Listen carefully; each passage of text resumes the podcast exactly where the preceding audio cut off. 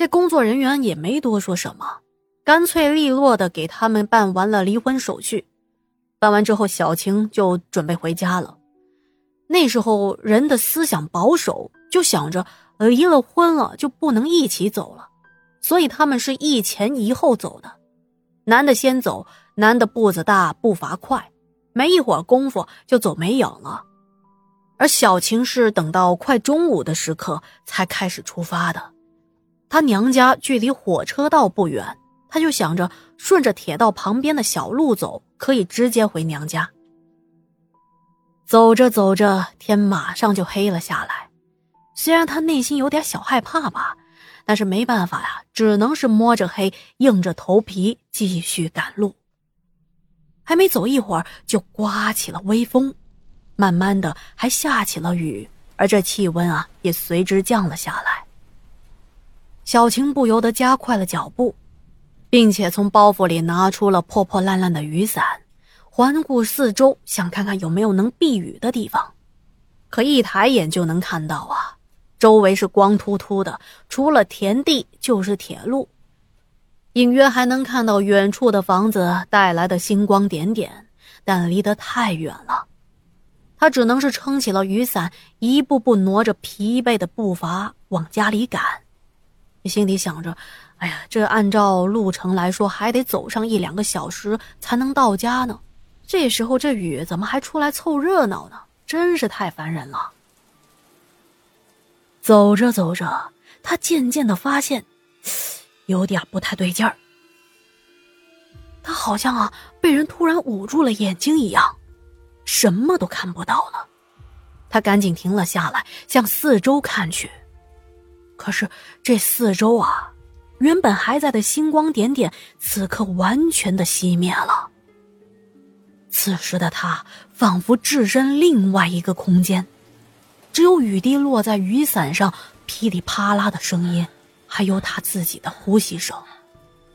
啊！突然，天空几声闷雷响起，他吓得心脏狂跳不止，蹲在地上不知所措。不知道是冷的还是吓的，总之身体开始抖个不停。这时候，他突然听到了一声微弱的鸣笛声。抬头一看，一束刺眼的光亮射入了他的眼睛。原来啊，旁边有一辆火车开了过来。这时候，一切又恢复了正常。他又清晰的看到了铁路以及周围的环境了。等火车呼啸而过，又有一道手电筒的光亮夹杂着细雨，慢慢的向他靠近。这模模糊糊之间啊，看到有个人提着手电筒走在了火车道旁边，他赶紧大喊一声：“大哥，这里有人！”只见这人呢一顿，用手电筒照了过来。这个人是铁路的巡查员，以前在铁路啊，那都是有巡查员的，到了晚上会出来看看啊，检查有没有可疑的人员搞破坏。那个人走近了之后，隔着铁丝网，诧异的问他：“你是谁啊？晚上不回家，在这干什么？”小晴无助的说：“大哥，我走着走着就看不见前面的路了。刚才看到你手电筒的灯光，你可以用手电筒帮我照一下这边的路吗？”巡查员一脸疑惑的把手电筒在他的前后来回照了照。啊，你说什么胡话呢？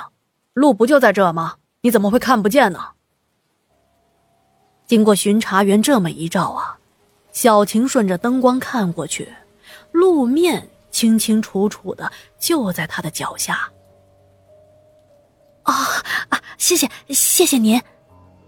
他连忙感激的道了谢，就继续赶路了，留下了一脸蒙圈的巡查员还在照着他的背影呢，嘴里嘀咕着：“这谁呀？神经病吗？看着也不怎么像啊。”可是，小晴走着走着又看不见路了，眼前又恢复了一片漆黑，他又蹲在地上不敢往前走了，心里想着：“哎呀。”这自己是不是遇到了鬼遮眼了？以前听老人说，遇上了鬼遮眼，最好是不要再走了，因为走着走着，你可能不知道自己走到哪儿，而那鬼啊，就是冲着要你的命来的。你要是继续往前走，很可能就会走到了危险的境界。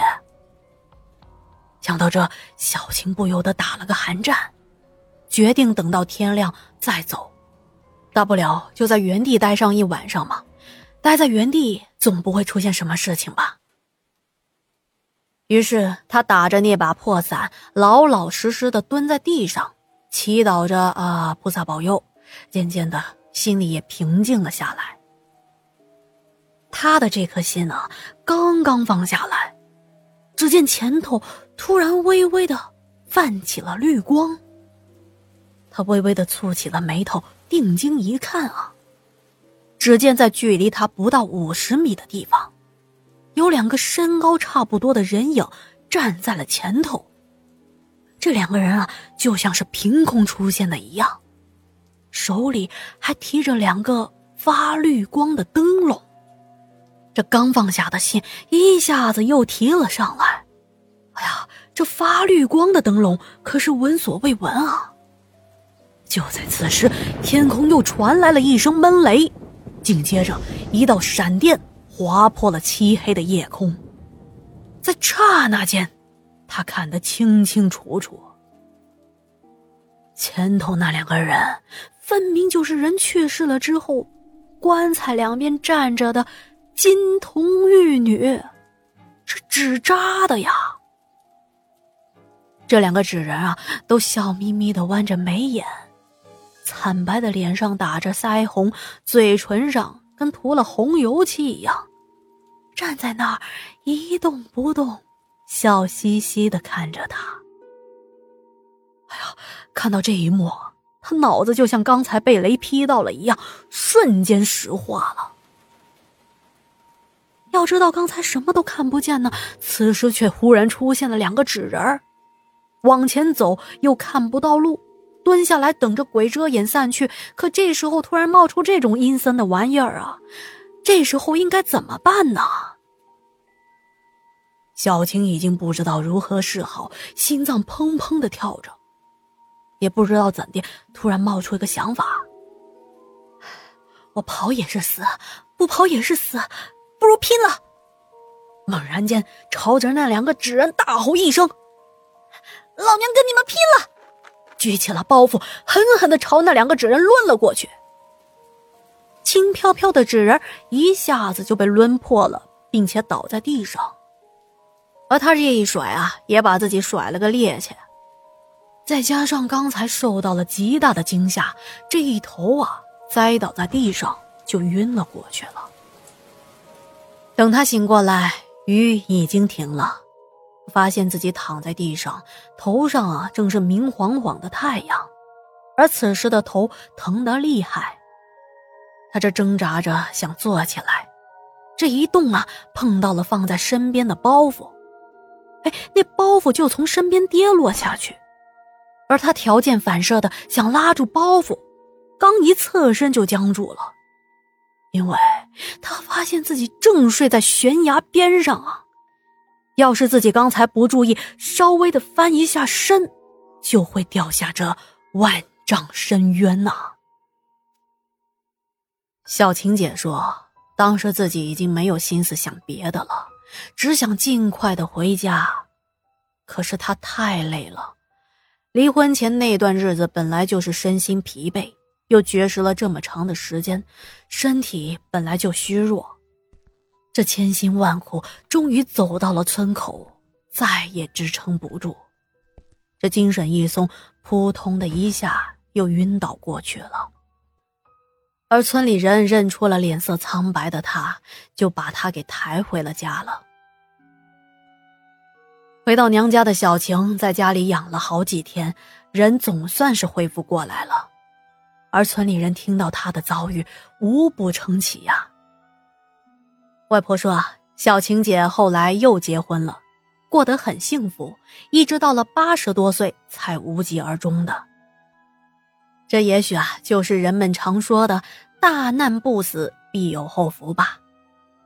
嗯，而我觉得呢，小晴之前那些诡异的经历，再加上啊，她差点摔下了悬崖，这着实让我们替她捏了一把冷汗。可是，如果他当时没有果断的放弃不适合自己的人，没有勇敢的去追求自己的新生活，而是继续过着打落了牙齿吞进肚子的日子，那他这一辈子过得怎么样，我们就不得而知了。好了，今天的故事啊就讲到这里了，感谢您的收听和陪伴。如果觉得故事讲的还不错，别忘了帮天下点赞、打 call、留言、转发。